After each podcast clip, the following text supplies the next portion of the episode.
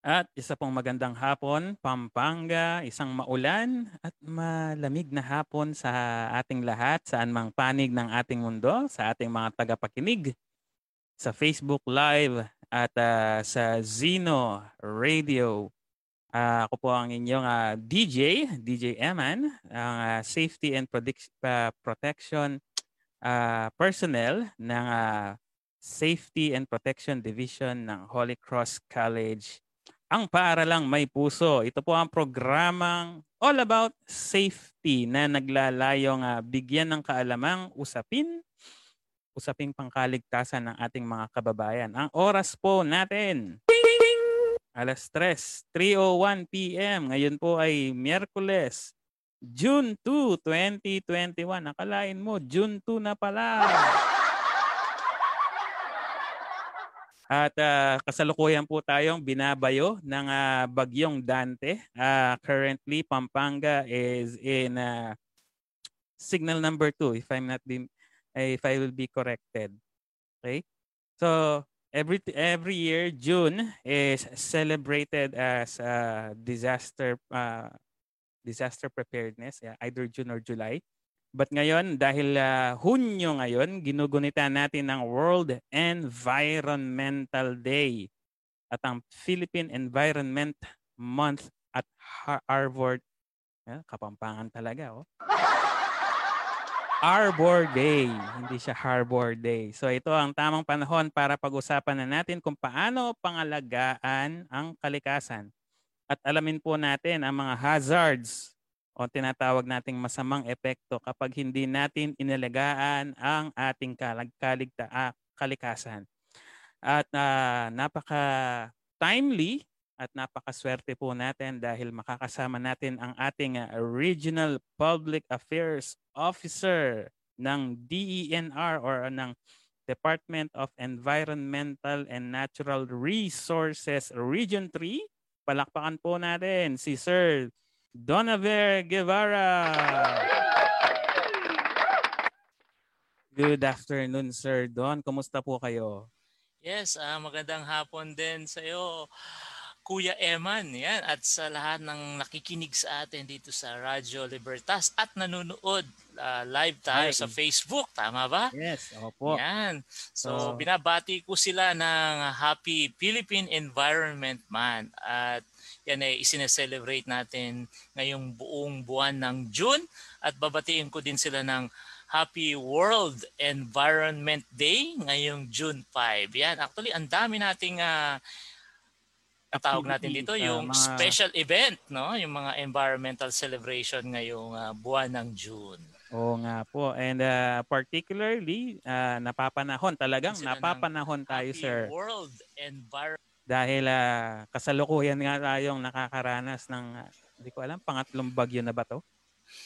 Mm, uh, pangatlo na to si typhoon na Dante. Ah, yung, Dante pang-apat na kasi pang-apat oh, letter D. So actually itong ating uh, uh, Pampanga ay nasa signal number one yung uh, ilang portion Yes. Dito sa may western nga ba ay kasama ang Angeles City ay nasa signal number 2 na. Oo. So kinakailangan talagang mag-ingat tayo ngayong uh, panahong ito at proteksyonan natin yung ating mga sarili. Kumusta naman po tayo sa DENR Region 3? Sir, saan po located ang ating uh, Office. Yan, ang inyo pong DNR Regional Office ay matatagpuan nyo po dito sa Government Center, dito po sa may uh, Maimpis sa City of San Fernando. Meron din po kaming uh, provincial office dito sa Pampanga at matatagpuan nyo po yan sa may San Antonio, Guagua. Ito po yung aming Provincial Environment and Natural Resources Office. Yan po, dito yan po sa Pampanga. And other provinces meron din po. Uh, marami siya, Eman, kaya hindi ko na iisa-isahin. Ano? Meron pa nga kaming Community Environment and Natural Resources Office o yung Senro. So bali labing siyam yung aming mga field offices sa buong Region 3. Yan. So aside from the region uh, regional offices, uh, may naririnig po din po kasi ako na Municipal Environment and Natural Resources or uh, City uh, environmental and natural resources. So they are also nakaangkla sa inyo? Actually, yung uh, DENR, no, yung Department of Environment sa yung mga Provincial Environment uh, and Natural Resources Office, ito ay national, national. Uh, agencies. Itong ating mga Municipal Environment and Natural Resources Office or MENRO, meron yan sa ma- ibang mga munisipyo. Meron pa rin tayong City ENRO at yung Provincial uh, ENRO, yung PG ENRO, Provincial Government ENRO. Ito ay mga uh, local office. Ito ay handler sila ng local government. So hindi siya naka-attach sa agency although there are certain function na naka-devolve kasi sa local government na itong ating mga menro ang nag-i-implement. Yes, thank you very much po sa po sa pagbibigay uh, liwanag dito sa Oo. Actually, yung ibang ng mga kababayan natin nalilito kasi minsan pag narinig nilang Enro, So ang uh, iniisip nila sa DNR. So kaya laging sinasabi namin DENR Penro. so ayan, DENR Senro. Okay. So big sabihin that's the national uh, agency. So pag narinig nilang PG Enro, that's provincial government. Yan. Taka mm-hmm. yung mga Enro natin sa city Enro. Yan. Mm-hmm. But uh, each uh, local government are uh, ano tawag dito? They are uh, communicating with you, coordinating with you as well. Yes, oo, meron tayong mga partnership diyan. Uh, kasi may mga project tayo like yung solid waste management natin. Mm-hmm. No, katuwang natin ang local government diyan sa pagpapatupad. At sino ba ang opisina sa mga local government ang may hawak niyan? Of course, yung ating sinasabing MENRO. Yan. Kaya talaga may collaboration at cooperation tayo. Hindi naman kasi uh, kailangan nating uh, kanya-kanya. so pwede yeah. nating pagtulungan itong uh, problema ng ito lalo na sa environment kasi lahat tayo Eman ay nasa environment. Kaya nga minsan nalulungkot kami sa DNR pag may mga nasisirang uh, halimbawa uh, natural mga resources, puno, yan, puno, pag may nakikita yan. silang mga nagkalat na basura, sinisisi agad nila yung DNR. Bakit daw uh, pinapabayaan namin? eh lahat po tayo eh tulong-tulong no. Yun, tama, yung term mo. Responsibilidad po natin yan na pangalagaan yung ating kalikasan, ayusin yung ating basura. Hindi lang po ang DNR. Yun nga pong pag uh, actually Eman may project kami ngayon yung aming Manila Bay Manila uh, Bay clean up yan so dito sa region 3 uh, ah, bahagi diyan yung ating uh, uh, lalawigan ng Bataan, Pampanga and uh, Bul- uh, Bulacan kasi yan yung nasa uh, along ano ng The ano, Manila Bay. Oh yes, along Manila Bay yung coastline. Yung coastal li- coastal lines natin in Pampanga yes, oh, Simo, uh, I mean uh, San Masantol. Yan sa Masantol. Mm-hmm. Saka yung uh, hanggang hanggang Maribeles actually yan na uh, ang hawak natin dito sa Region 3 ang DNR nga eh laging araw-araw naglilinis diyan sa mga ilog natin. So mm-hmm nalulungkot din kami kasi dapat tulungan nyo hindi din lang ang government no na maglinis. Oh, hindi naman ang mga taga DENR like uh, tayo nandito tayo sa Pampanga. And minsan may mga experiences kami doon kami naglilinis sa Bulacan sa Bataan. Mm-hmm. O eh, hindi naman kami ang nagkakalat doon. Ano, Kuya Eman? That's diba? the sad part. That's Yo. the sad reality, sir. That's happening in our environment. Kaya today. tama yung sinabi mo, responsibilidad po nating pangalagaan yung ating environment. Hindi lang po ang DNR. Yan. Yun. So, tuwing June 5 daw po ay uh, ginugunita ang World Environment Environment Day sa pangunguna ng United Nations para palawakin ang kaalaman ng mamamayan sa tamang pangangalaga ng ating kalikasan. Yo, And uh, noong 2019, ang tema ay Beat Air Pollution. At habang uh, habang Time for Nature naman noong nakaraang taon which is 2000 20. Ngayon naman, ngayong taon, 2020, uh, ah, ang tema ay sumesentro ito sa ecosystem restoration. Uh, hindi ako mahilig sa Miss Universe eh, pero parang nabanggit ito during the Miss Universe uh, 2021. Sabi dito, this is the best time to take care for our environment kasi we only live once. Once. And of course, Mm. Aside from the Miss Universe, uh, in uh, 2016 uh, or 2017, uh, Pope John uh, Pope Francis also uh, naglabas siya ng kanyang um, parang uh, memorandum na he called it uh, Laudato Si or the care for our home. Yan. So kumusta naman po ang lagay ng ating kalikasan ngayong pandemya? Ay, layo ng ano ko. katanong. Ayan.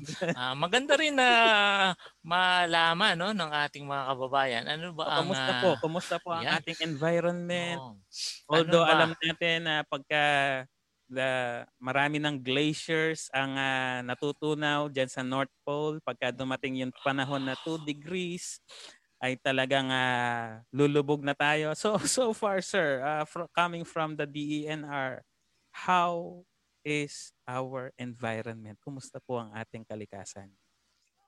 Actually, ang ating ah, environment ngayon, ano, ah, generally, ah, i-categorize muna natin. During this pandemic, medyo naka-recover ng konti. Hindi natin masasabi na totally naka-recover siya. quarantine. Oo, oo. yan. Ah, maganda rin yung naging epekto ng pandemic. Ano? Kasi na, una, unahin natin yung air. No? Mhm. Dahil pandemic, lockdown, walang masyadong sasakyan tumatakbo sa kalsada. Ang air pollution kalimitan galing sa mga sasakyan. So delikado rin 'yan sa ating air quality na nilalanghap natin. Ganun din sa ating environment. Hindi lang tayong mga tao ang uh, mamumroblema dito, pati yung ibang mga uh, biodiversity natin, yung mga wildlife, even yung mga plants and trees natin pag madumi ang hangin. So medyo nabawasan yung ating uh, pollution. Meron tayong mini-measure kasi yung particulate Air matter. Ayan. Meron tayong may mga uh, water, I mean uh, air quality monitoring station dito sa Pampanga. Meron tayong naka-install dito sa may Heroes Hall sa San Fernando. Meron din tayo sa Clark. So based on a reading nung 2020, bumaba yung ating uh, air pollution. Ang ating kasing limit ay nasa 60 eh, uh, yung PM10, yung particulate matter. Mm-mm. So 60. So yung reading ng DNR, bumaba yan, nasa 14 lang. Oh, So y- ang standard kasi yung 60, no? 60. Ngayon, ah, nung pandemic, 2020 last year, eh naging 6 ah, 14 pala, correction, 14. 14. Yan. oh. So One, ganon. four. Ganon yung improvement. Kasi nga napawasan yung mga sasakyan at may mga ilang establishment, manufacturing company din na nagsara na isa din naman yan sa mga source ng ah, factors. uh, factor sa source ng pollution. Yung tawag namin dyan eh, yung stationary sources. So, ganun. And when we go to water quality, nakahinga-hinga din naman yung ating mga beaches, yung magaganda nating uh, uh, Yeah. resort. I mean, yung mga oceans natin. Kasi ang Region 3 ay may five coastal provinces. Nabawasan unang-una yung pollution. Ang isa sa challenges yan sa DNR, na napakaganda ng beaches natin, especially dito sa may coastal areas ng Aurora at dyan sa Zambales. Ang daming pumupunta dyan ng mga turista. Kaya lang, pagkata pag alis nila, anong naiiwan? Basura, Basura. mga plastic. Ayan. Yes. So, ang sarap nilang, ang sarap nilang ganituin, sir. Eh? Ate, oo, wag, wag mo masyadong tirisin. so, ang nangyari, dahil nga bawal lumabas ng tao, hindi pa masyadong pinapayagan yung mga ganyang activities, ah, nakahinga yung ating mga beaches, no, yung mga oceans to natin. Nabawasan, somehow. yes, oo, nabawasan yung basura. Number one nga dyan, yung mga cigarette butts based lagi sa statistic ng DNR na nakukolekta natin every time magkakaroon tayo ng coastal cleanup Clean up. tuwing I mean international coastal cleanup every September laging number one yung cigarette butt tapos yung mga plastic yung mga candy wrappers and bottled water. Yun yung maki- makikita natin na itinatapon ng mga turista natin. So dapat talaga maging responsible ecotourist tayo. So Mm-mm. nabawasan niya nakahinga-hinga yan. Hanggang ngayon hindi pa naman masyadong open. Tapos ah nabawasan din yung ating ah, mga illegal activities. Ah, ah, ina-admit naman natin na meron pa rin tayong mga ilang mga illegal logging activities pero yan ay mga isolated na lang nababantayan natin. Um, kala kasi ng mga kababayan natin dahil lockdown, bawal lumabas, yung mga taga-DNR hindi rin lumalabas. Hindi, oo, hindi nila alam yung ating mga forest ranger, forest guard, eh naandyan yan sa mga forest areas natin no? Dito sa Pampanga we have yung Mount Arayat no? Uh, pinapatrolya ng ating uh, mga forest ranger. Dito din sa may area ng Porac, Florida Uh, may, may mga mountainous area tayo diyan. So yan ay um, mga natin na mga mm, uh, hindi nila alam na andyan yung mga forest ranger natin. Actually kalimitan sa mga forest ranger natin diyan yung mga kapatid natin ng mga Aita, Aita yung ating mga indigenous uh, communities. At minsan nakahalo din yung ating mga forest ranger do sa mga nakatayong uh, checkpoint na in-establish noong lockdown. Mm. So para ma-monitor natin yung mga illegal uh, movement ng mga forest product, yung mga lumber, na kahoy, na hindi naman galing yung iba dito sa atin sa region. Yung iba kasi dumadaan dito sa region 3 galing sa ibang uh, yeah. uh, region. So na-check din natin yan. So medyo nakahinga tayo.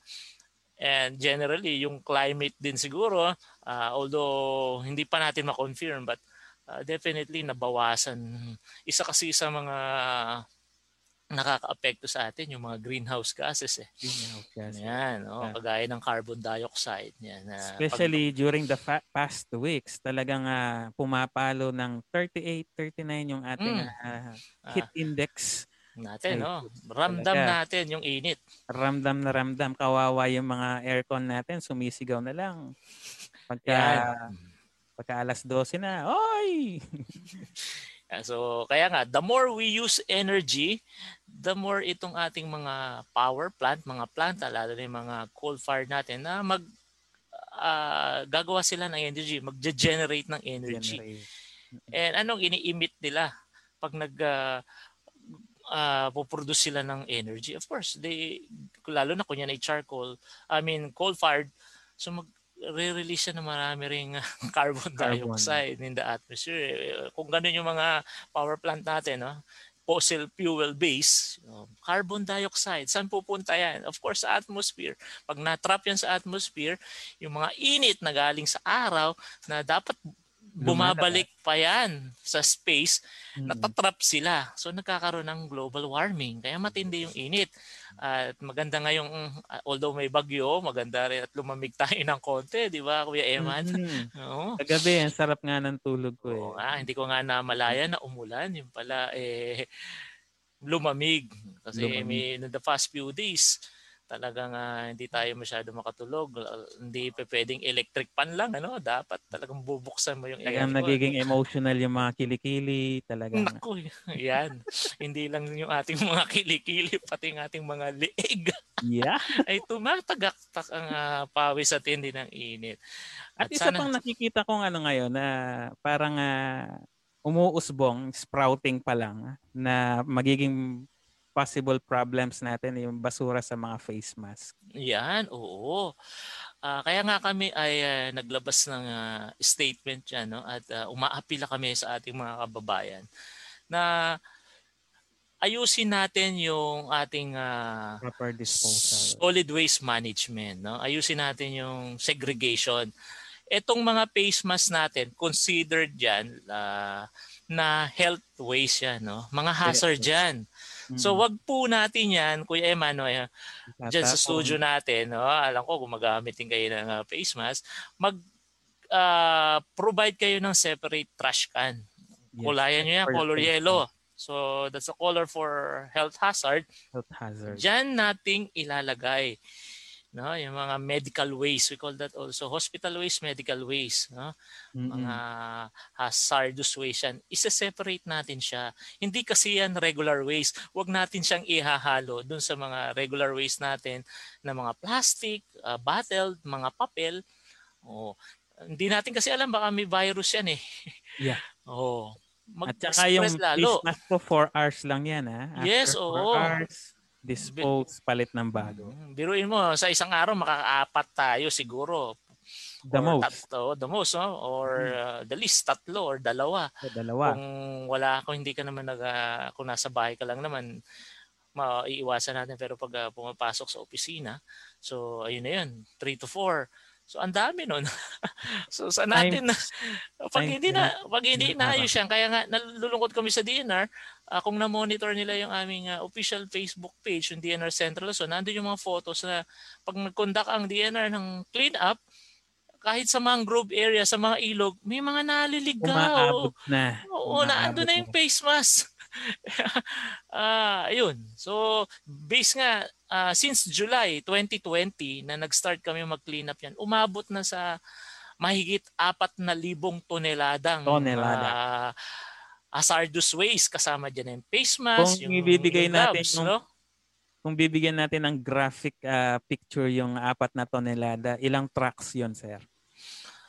ang kung isang yung isang dump truck eh umaabot siguro ng uh, to kung 20 tonner ano? So kung kukumpute natin ang isang truck ay 20 tonner so siguro ito ay nasa 225 na na truck. Ganong karami. O ang DNR naman kasi kinukolekta yan lalo na yung aming uh, yung ating mga hospital kasi mga hospital waste nila kasi itinat, itatanong nila saan ba yung maaring itapon.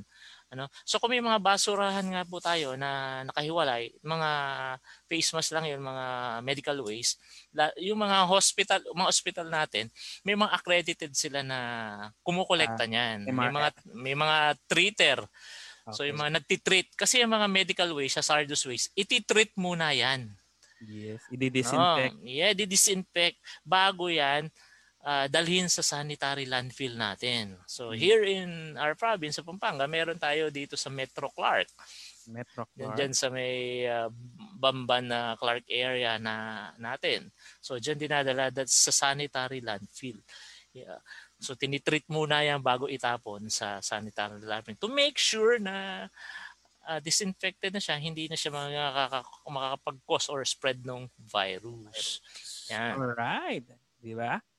So, thank you very much for that uh, brief parang eye, eye view ng ating uh, environment uh, for during this pandemic. At talaga naman, uh, there is a positive and negative effect of the lockdowns. So, bumaba yung uh, air particulates natin, nabawasan yung uh, water pollution. But then again, yun nga, umusbong naman yung panibagong uh, threat aside from the uh, global warming is this the, the threat of the uh, uh, improper disposal of our face mask.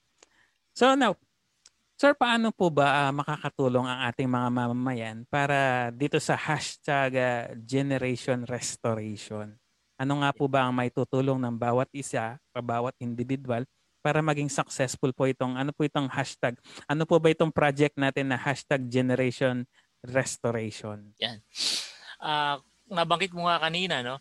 Uh, last year, ang team ng ating World Environment Day is uh, time to heal no Ma, yung healing ng ating uh, mother nature tapos ngayon ay generation restoration actually uh, continuation lang ito nung last year so ibig sabihin nito lahat tayo every individual meron tayong magagawa at kaya natin na tumulong para ibalik natin yung ating dating kalikasan para ayusin yung ating kalikasan, i-restore. Umpisahan natin, Kuya Eman, sa bahay. No? Kasi number tayo, one, sa yan, bahay. Number one, sa bahay. Ano ba? Diyan kasi tayo unang nanggagaling eh, bago lumabas sa bahay. O, ang simple, napaka-practical. Ayusin po natin yung basura dyan. No? Waste yes, segregation. Dapat may hiwa-hiwalay kayong mga trash bin para sa plastic, sa lata, sa bote, papel, yan.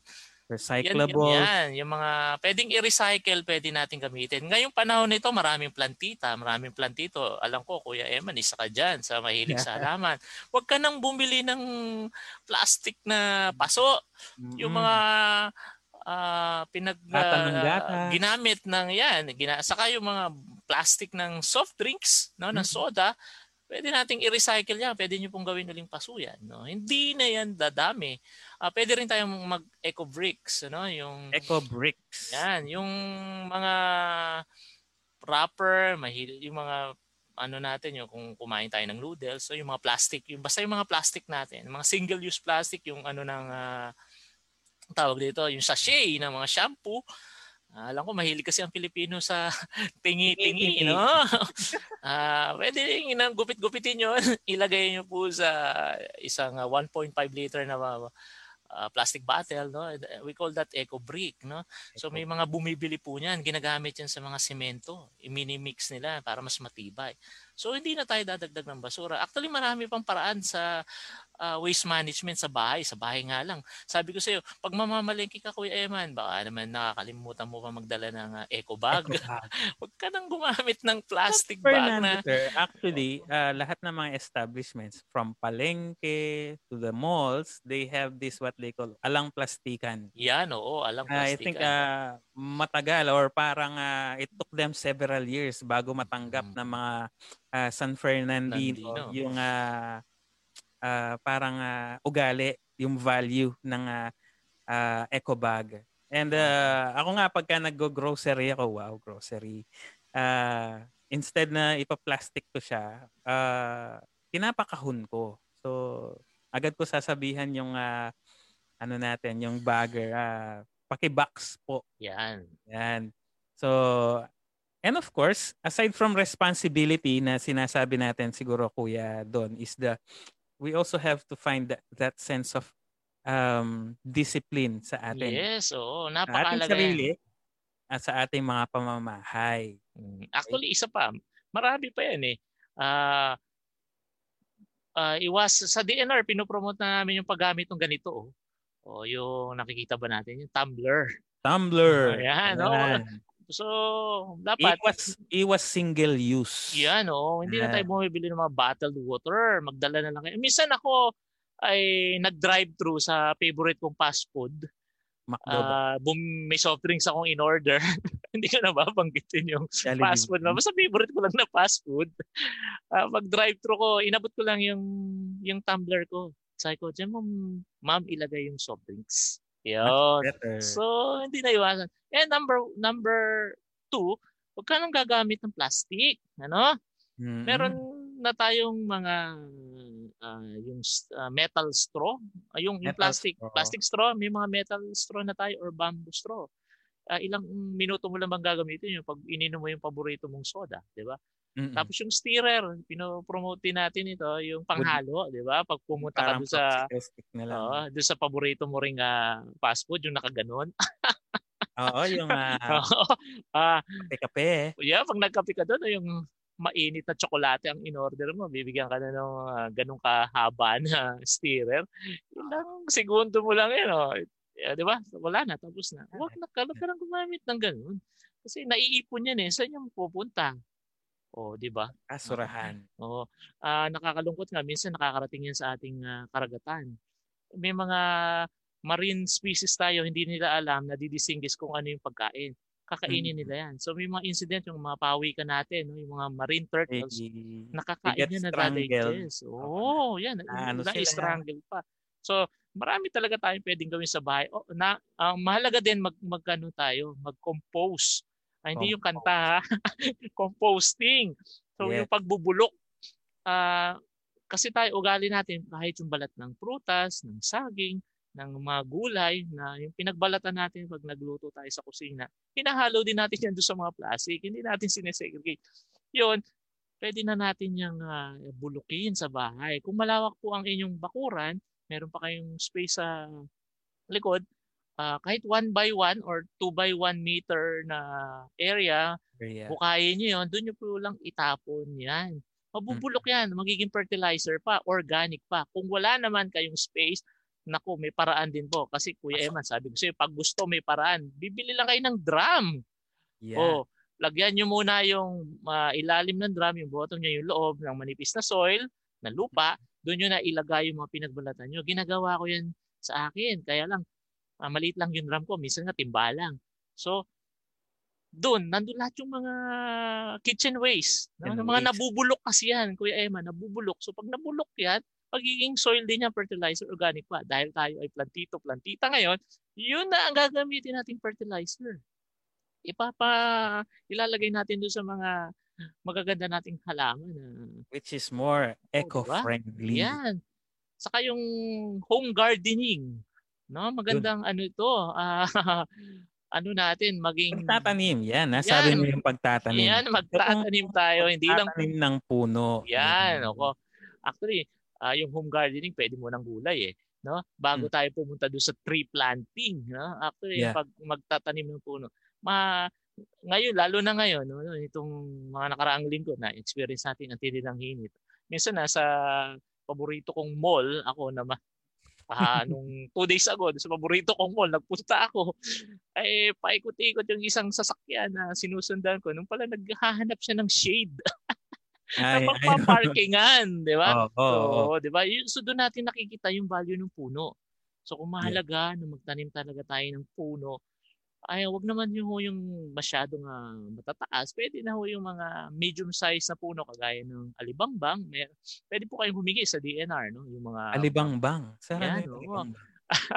Yan. Ah, Kuya Eman, ba- puntahan mo yung aming official Facebook page, no? DNR Central. So, naka-feature doon ngayon yung species ng alubang-bang. Yan, yan ay indigenous species, no? Hindi kilala yan ng ating mga kababayan.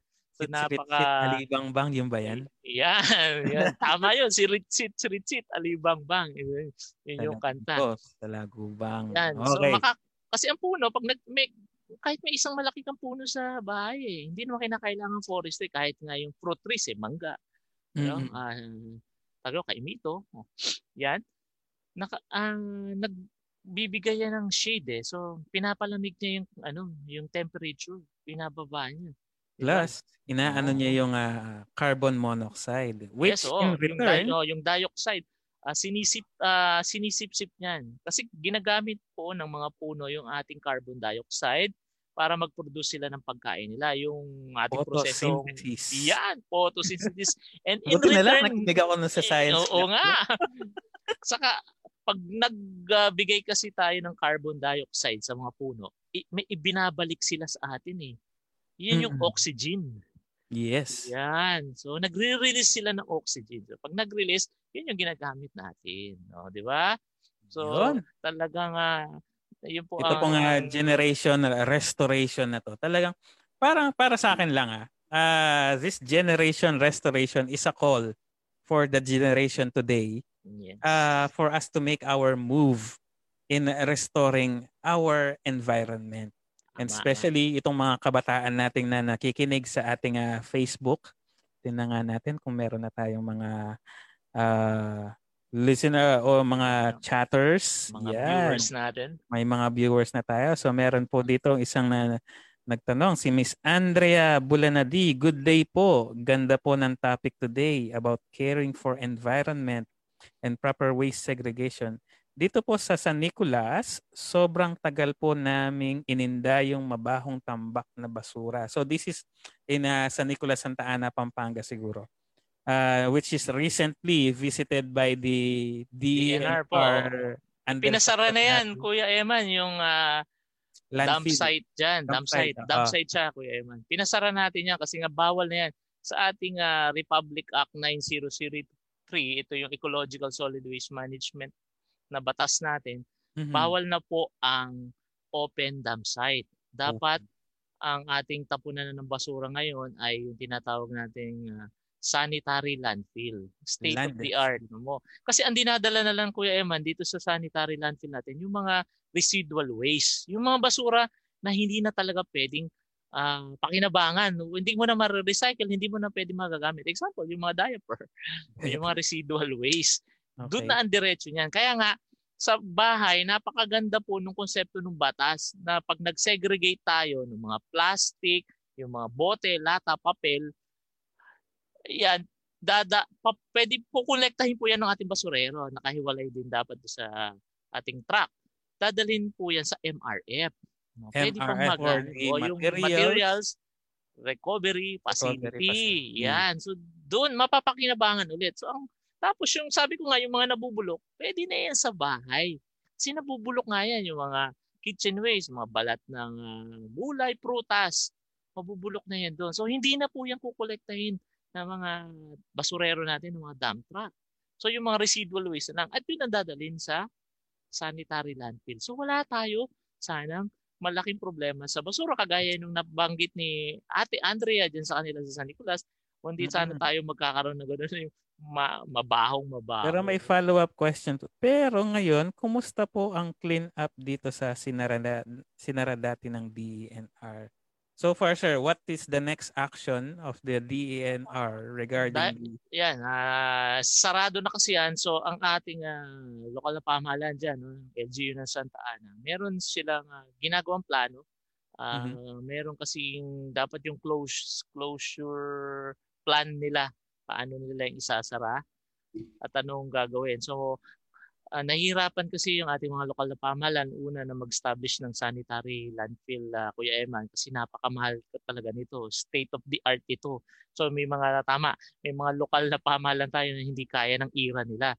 Pero yes. ang diyan po pumapasok ang assistance, no? Ang technical assistance ng DNR. Pwede kasi mag-cluster yung mga local government natin kausapin ni Santa Ana si Arayat, na kapitbahay niya lang. At mm-hmm. saka yung iba pa, no, yung Kandaba, malapit din. So mag-uusap sila, pwede sila mag sila ng oo, mag-cluster ng landfill. So yung sharing of resources.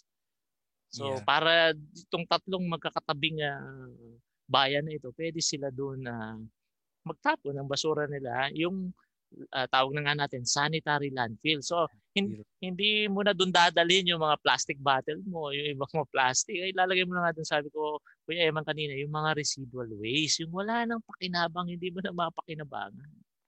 Once I was able to watch a video in uh, Facebook, uh, isang uh, foreigner nakatira sa sa Japan and parang TikTok uh, post yata siya. This is what I do in Japan in uh, uh, with regards to garbage. Yung palang garbage plastic nila, merong pangalan. Dapat oh. i ano mo, isulat mo yung pangalan mo. If the garbage collector so na hindi ka nag-segregate, ibabalik yung plastic mo sa iyo. Yes, oh maganda 'yun. Uh, dapat ini-implement din natin 'yan dito sa atin sa Pampanga. Although uh, there are times na dito sa San Fernando, uh, hindi kinokolekta kung hindi nakasegregate. Yes. Oo, like na may mga experience kami yan dito na dapat ganun talaga kahigpit. Pag hindi nakasegregate, hindi nakahiwalay, huwag mong kukolektahin. Mm-hmm. Kasi halo-halo yan, mahihirapan tayo lalo. Tapos, yun nga, tas nakahalo pa yung mga face mask natin, no? Yung mga face shield, no? Yung mga gloves na ginamit natin. So, dapat uh, sa atin, Kuya Eman, sa bahay, may tatlo tayong trash can. can. No? Yung nabubulok. Color-coded. Oo, color-coded. Nabubulok, saka di nabubulok. Saka yung uh, medical waste. waste. Diyan po natin ilalagay yung mga face mask, yung mga face shield, kung gumamit tayo ng gloves, yun, doon natin itatapon. Di ba, hiwalay na siya. So, pagdaan ni basura, hindi yan na mag-mix. So, yan yung maganda natin talagang pwedeng pagtulong-tulungan. Sabi ko sa sa bahay pa lang, marami na pong natin. maitutulong yung ating mga bagong generation ngayon. Uh, yung Gen X, Gen Y, saka yung Gen Z, no? Gen Z. So, uh, kayang-kaya natin. Kaya nga, generation restoration. So, every individual, no? Uh, sama natin in, yung mga baby boomer, Kuya Emma, no? mga baby boomer, baby boomer, X, Y, and Z, no? yung mga millennials, and yung Gen Z ngayon, yung generation. Millen- parte ako ng millennial, Ayun, mga 90s. Pumasok ka pa pala sa millennial. No? Yun. Halatang halata nga, Kuya Eman eh. Alam niyo ba, magbibigay lang po ako ng mga FYI. Ang uh, June 4 hanggang June 28 ay uh, pinroklama bilang Month of Mountains sa Pilipinas. Oh. So, yan, tandaan po natin yan. Uh, June 4 hanggang June 28. Siguro dahil nga pagka June ay uh, maulan, pasokan na ng mga bagyo, uh, talagang dito nangyayari yung mga landslides. Kaya siguro pinroklama itong uh, Mount of the Month of the Mountains sa Pilipinas. Kasabay nito ang Philippine Environment Month para bigyan ng panahon, para bigyan ng oras at atensyon ang pangangalaga at pagpapalago at pagpapatibay ng kalikasan sa bansa. So pinanghahawakan ng Department of Environment and Natural Resources Region 3 ang sama-samang pag- pagkilos, sama-samang paghilom, ikaw, ako, tayo ang kalikasan. Sir, ano to? Ito po nga, sama-samang pagkilos, sama-samang paghilom, ikaw, ako, tayo ang kalikasan. Yan. Kasi uh, dahil tayo ay nasa pandemic ngayon, So ito ay tinatawag natin pag yung ating collective effort, yung sama-sama nating pagkilos. Yan, kung makikita niyo po ang background ni Sir ngayon. Yan, oh, yan. nababasa nila, no. Ayan po ang team ng ating Philippine Environment Month. No, tayo pong lahat ay um, umaksyon, pagsamasamahin natin lahat ng ating energy para ibalik natin, i-restore, ano, ayusin natin yung kalikasan natin, yung ating environment. Kaya nga sama-samang pagkilos, no? our collective action no para ma-restore yung ating environment dahil ang ating pong environment, ang ating ecosystem, malaki po ang maitutulong yan para malabanan natin yung ating COVID-19 pandemic ngayon. Kasi sabi nga namin, ikaw, ako, tayo ang kalikasan, Kuya Eman. We are one with nature and we are part of nature. Hindi natin pwedeng ihiwalay ang sarili hmm. natin sa nature. As uh, lagi nga namin sinasabi sa DNR, ang mga puno, ano, ang mga halaman, ang mga ibon, mabubuhay yan kahit wala ang tao. Tao. Yan. Pero ang tao ba, tayo, ikaw, ako, Kuya Eman, hindi tayo mag-i-exist. We cannot survive pag wala yung ating mga nature na yan. We call it yung biodiversity. Pag kasi biodiversity, pinagsama-sama mo na yung puno, halaman, hayop, even yung mga lahat microorganism. Yan, lahat yan. So, mabubuhay sila. Pag wala tayo, baka mas masaya pa nga sila na wala ang tao eh. The, pero, yung sinasabi nilang inhabited. Yes. So, pero tayo, we cannot survive po mga kababayan.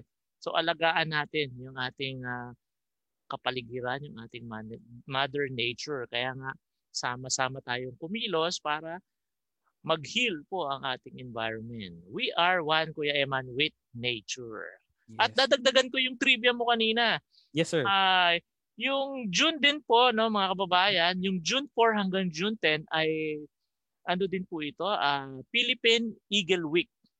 Oh, so, si Pag-asa. Siya yung uh, naalala kong ano eh, Philippine Eagle, si Pag-asa. Yan, oh, meron tayo Kuya Eman na Philippine Eagle dito sa atin sa Region 3. Meron tayo. Uh, yes, ang tawag natin dito ay si Agawid, no? Agawid. Oh, yan. Pinangalanan niya na Agawid natagpuan natin ito dito sa may boundary ng Nueva Ecija at Aurora. Yung portion kasi yan ng Sierra Madre, dyan siya nakatira. So nakita natin yan 2017. So na-confirm natin na hindi lang po sa Davao may yeah, Philippine Eagle, yes. meron din po dito sa atin sa Central Luzon. At dyan so Agawid is in uh, is already in captivity for four years. Meron na po ba tayong uh, nakapag-breed na po ba siya or uh, hindi pa Kuya Eman. Actually nung nahuli natin si Agawid noong 2017, mm-hmm. uh, nag-undergo muna siya ng I think mga 17 months sa captivity. Pero okay. ini-release ulit natin ito. Oh, that's good. Uh, noong 2017. I mean, 2016 pala siya natin na na-capture. Na-capture. 2017, uh, ni-release natin siya. Diyan nga, kung saan siya nahuli, yun yung environment niya, eh, yun yung territory. Kasi ang Philippine ay territorial. Uh, raptor, territorial, predator, no? Yan. Ini-release natin yan dyan sa ating uh, napa, ng area na nakuha nandiyan sa may Nueva Ecija Aurora boundary. Yan po yung ating uh, Sierra Madre Mountain. So nandiyan po si Agawid. Nilagyan natin ito Kuya Emma ng ano, yung uh, transmitter. O yan GPS para ma-monitor natin. At uh, ang problema so far, lang natin, sir, ang ang problema natin ngayon ay uh, mukhang natanggal yung GPS. Yun lang. na hindi natin um, Sana meron na tayong ma- technology matrack, na oh, hindi natin mat- yung implant na siya. Matrace. No? Pero nung 2000 natin may, may mga sighting na, na, na yata si Agawid. Oh. Agawid is a, a Ilocano word for go home. Go home. Oh, yan. So, kaya yun ang pangalan niya. At meron pa tayo, Kuya Eman, na celebration, no? Uh, yung June 25, yan yung ating Philippine Arbor Day, no? Arbor Day. Yeah, And Arbor Day is na, to na, plant na, trees, na, no? Philippine Harbor Day sasabihin. Arbor Day. Kakumpangan eh. Oo nga eh. So, uh, pag sinabing Arbor Day, sir, what do we mean yes, by? Yes, to plant, no? To plant, yun, yung salita uh, ano yan. I think Spanish, no? Arbor. So mag-plant tayo ng trees, no? So every, actually panahon pa ito ni former President uh, Marcos, i-declare niya yung uh, 25th ng June eh, each year na to give, uh, give every Filipino na chance na magtanim ng puno, single tree uh, In, seedlings. No? Para in the ngayon, years, before mag-graduate ang isang estudyante, dapat uh, nire-require oo, ka na... Mag- oo, maganda yung naipasa ng ating Congress, no? Yung pag uh, bago ka mag-graduate, bago ka mag-graduate, may ganun. Actually, may, mga, may mga iba ding local government, no? Dito sa atin sa Pampanga, na yung mga ikinakasal, ano? Mm. Ay nagtatanim muna yung couple ng puno. Yes. Oh, di ba? So magandang environmental ano to, uh, initiative Advocacy. ng ating mm, ng ating mga local government. Ayan. So marami pa actually uh, ngayong June 17 na uh, meron tayong World Day to to combat desertification and drought. World desertification. Day no to combat desertification and drought. So kasi nga pag na, ina-abuse na natin yung ating environment, nagiging desert. Yun. Uh, nagkakaroon yung, tayo ng drought. Yung El Nino talaga. Yan, grabe no? yung El Nino yan. Pagka El Nino naman, ay grabe din. Yan. So uh, marami talaga tayong uh, uh, activities. Actually, ipopromote ko din Kuya Eman yung aming uh, environmental video contest. So, Ay, yun. Sige, yan, sir. No? I-post mo yan, sir, no. sa ating uh, uh, comments mamaya para ma-forward yes, ko. Or you can send it to uh, yung link. Yes, so pwede ko rin siguro i-forward sa official Facebook page ng Holy Cross, Holy Cross. College. Kasi no? mag, yung mga taga, oh. yung mga Holy Cross students, sir. Eh, pagka Yo, may uh, actually, mga college student ang ating uh, ano dito, ini-invite. No? 30 to 60 seconds na video about Parang our environment. Oo. Yan. So, imbis na mag-TikTok po kayo dyan, igawa tayo ng environmental video on our environment ngayong Philippine Environment Month. Uh, yung mechanics po, pwede nyo pong uh, makita sa aming official social media page sa DNR Central Luzon. Naka-post na yan, Kuya Eman. Yes. Hanggang kailan po ito? Ito, ang submission ng entry ay uh, hanggang June 20. June At 20. Uh, i-ano namin ito, i uh, din sa aming uh, Facebook page ng one week para magkaroon tayo ng people's choice, no? Magbobobotohan yung mga netizen kung sino yung maganda at magkakaroon tayo ng virtual awarding ng June 30. Ito yung ating culmination or closing ng Environment Fund. Kung tatanungin nila, Kuya Eman, kung magkano Uy, may prize. Presyo, yan, syempre may prize. Tumataginting na 5,000 pesos SS. Ba, ba, ba, ba, ba, ba. Ayan, teka dami. lang, teka lang. Ayan, tapos may mga consolation special, prize. Oh, special award pa kami, yung best uh, editing, uh, and then People's Choice at iba pa. So, kung kayo ay uh, talagang uh, may pagmamahal uh, sa ating environment yan, at kayo ay magaling mag-edit ng video, Kuya Eman, sumali na kayo. Yun. Okay. At marami pa rin kaming pakulo, uh, Eman. Actually, uh, meron kaming social media campaign din kasi lahat ngayon ng tao ay nasa social media. Social media, yeah. Oh, pati yung mga mga baby boomer, marunong na silang mag mag uh, Facebook, uh, YouTube. Talaga. Ay, sir, oh. ano na rin siya, hook na rin siya hmm. sa social media. Hmm, meron kaming uh, tinatawag naming Wild and Alive, hashtag Wild and Alive. Ooh. So every Monday, you visit our Facebook page. You can read the good news story kung anong nangyayari sa ating environment. Every Wednesday naman, today, uh, meron kami pinipicture ng mga indigenous or endemic forest trees. No? Yung alibangbang, nabanggit ko na yan. No? Hindi yes. natin kilala ito. So diyan, magiging aware po tayo. Baka makita, ma, na, nakakasalubong lang natin to si alibangbang. Actually, dito sa harap ng DNR office, marami kami uh, tanim na alibangbang. Yung banaba, baka hindi rin nila kilala yan. Yung mulabe, oh, amang kilala lang natin yung dao. dao. Yeah. Kasi mabalakat. lagi tayo pumapasyal dyan, yung mabalakat. Pero itong iba pang uh, punong kahoy natin to, na, na, na napakagandang gamitin o itanim natin to na makakatulong talaga sa ating uh, generation restoration, eh, kailangan makilala din natin. Kaya bisitahin niyo na po ang aming Facebook page every Wednesday may picture kayo. Marami po kayo matututunan dito. Very informative. At tuwing ano naman Kuya Eman, Friday meron din kami. We call it Amazing Eco Packs. So, Amazing Eco Packs. Yan. May mga okay. watershed, forest land, uh, or protected area kami nga ipinipicture. Ano? So if you want to know more about ang mga watershed, mga protected areas, no, mga forest land dito sa atin sa region, uh, may ipip- dyan po nyo makikita every Friday. So kung gusto nyo pang mas makilala si Mount Arayat National Park, si Bataan Natural Park, si Biak na Bato National Park sa Bulacan at iba pa eh, yung sa niyan. Bulacan yan. sir, yung Remedios, uh, parang nagiging... DRT. Uh, Oo, oh, Doña Remedios Trinidad uh, General Tino Watershed dyan. Yan yung aming ipipicture mga ngayon pinupuntahan ng mga bikers yan ngayon. Yes, oo. Yung DRT ngayon, ang ganda niya Kuya Eman. Maraming uh, ecotourism area at nagbo-boom dyan. So, hmm. binabantayan naman ng DNR yan kasi isa nga sa problema natin pag may mga ganitong uh, ecotourism area na nagbo-boom. Eh, okay ba ito? Yan, basura. Ang... Ito po, sana naman po, uh, let us be responsible ecotourist. Yan, ecotourist. At meron saka, po kayong bag, meron po kayong mga bulsa, meron kayong baon. At siyempre yan. po, uh, baon mo, i- iuwi mo. Okay, wag mong yes. iwan. Yan. Kasi yes, habang may basura, ay habang may tao, hanggang may, may tao, may basura.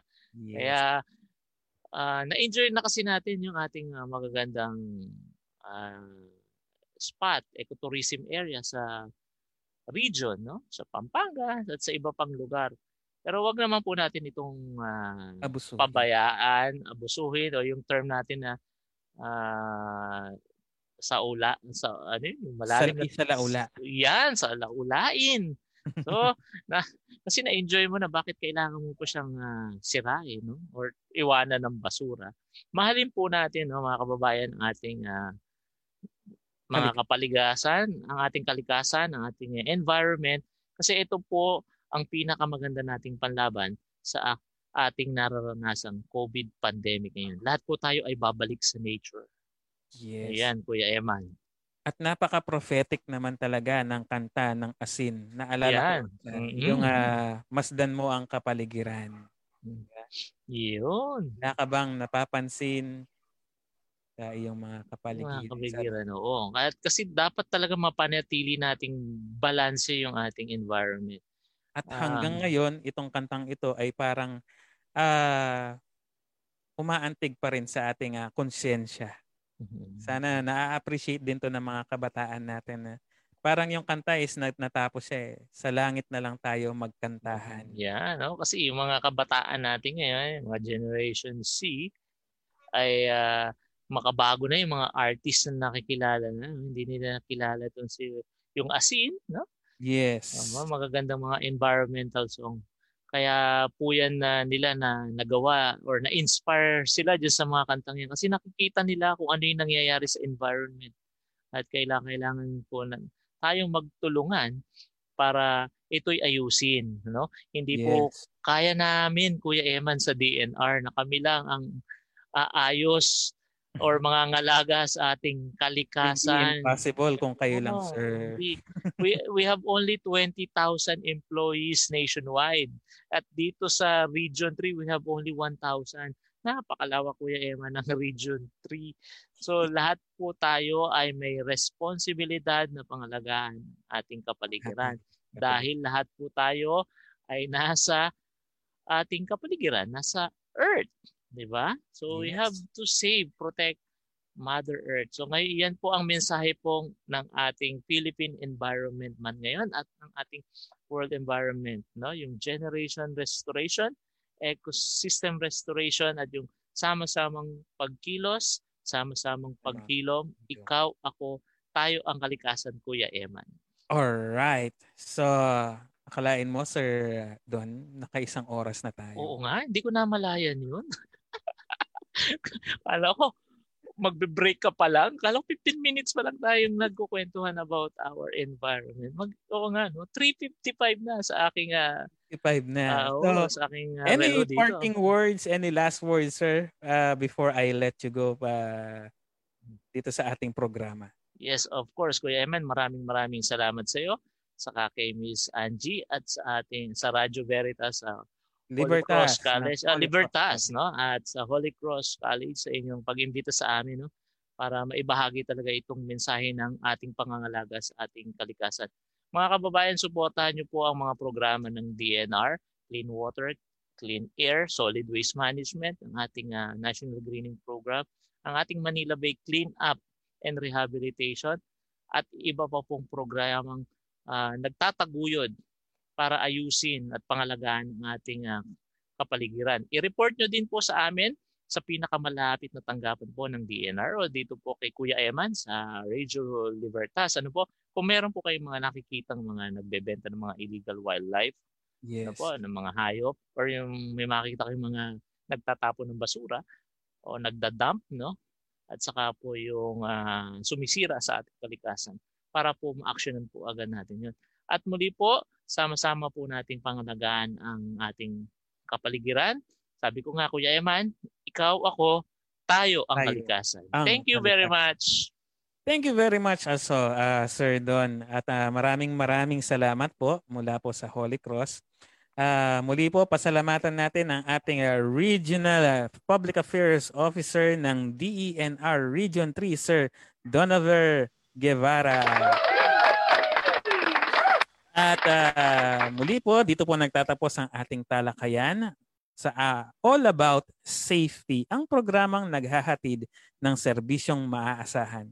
Abangan po kami ulit next week, Wednesday, alas 3 ulit po ng hapon uh, hanggang alas 4 ng hapon. So muli po, makibalita, makinig, maging alerto at uh, para kaligtasan ay mapangalagaan. Manatiling nakatutok dito po sa ating Radyo Libertas, ang puso ng bayan. Muli po, ito po si si Kuya Eman, ang inyo pong DJ sa araw na ito. Sir Jeff, hindi ba, pagbigyan mo na ako, Sir Jeff, next week dapat nandito ka na. so ito po ang All About Safety, ang programang inyong maaasahan sa usaping uh, pangkaligtasan. Magandang hapon po sa inyong lahat. God bless po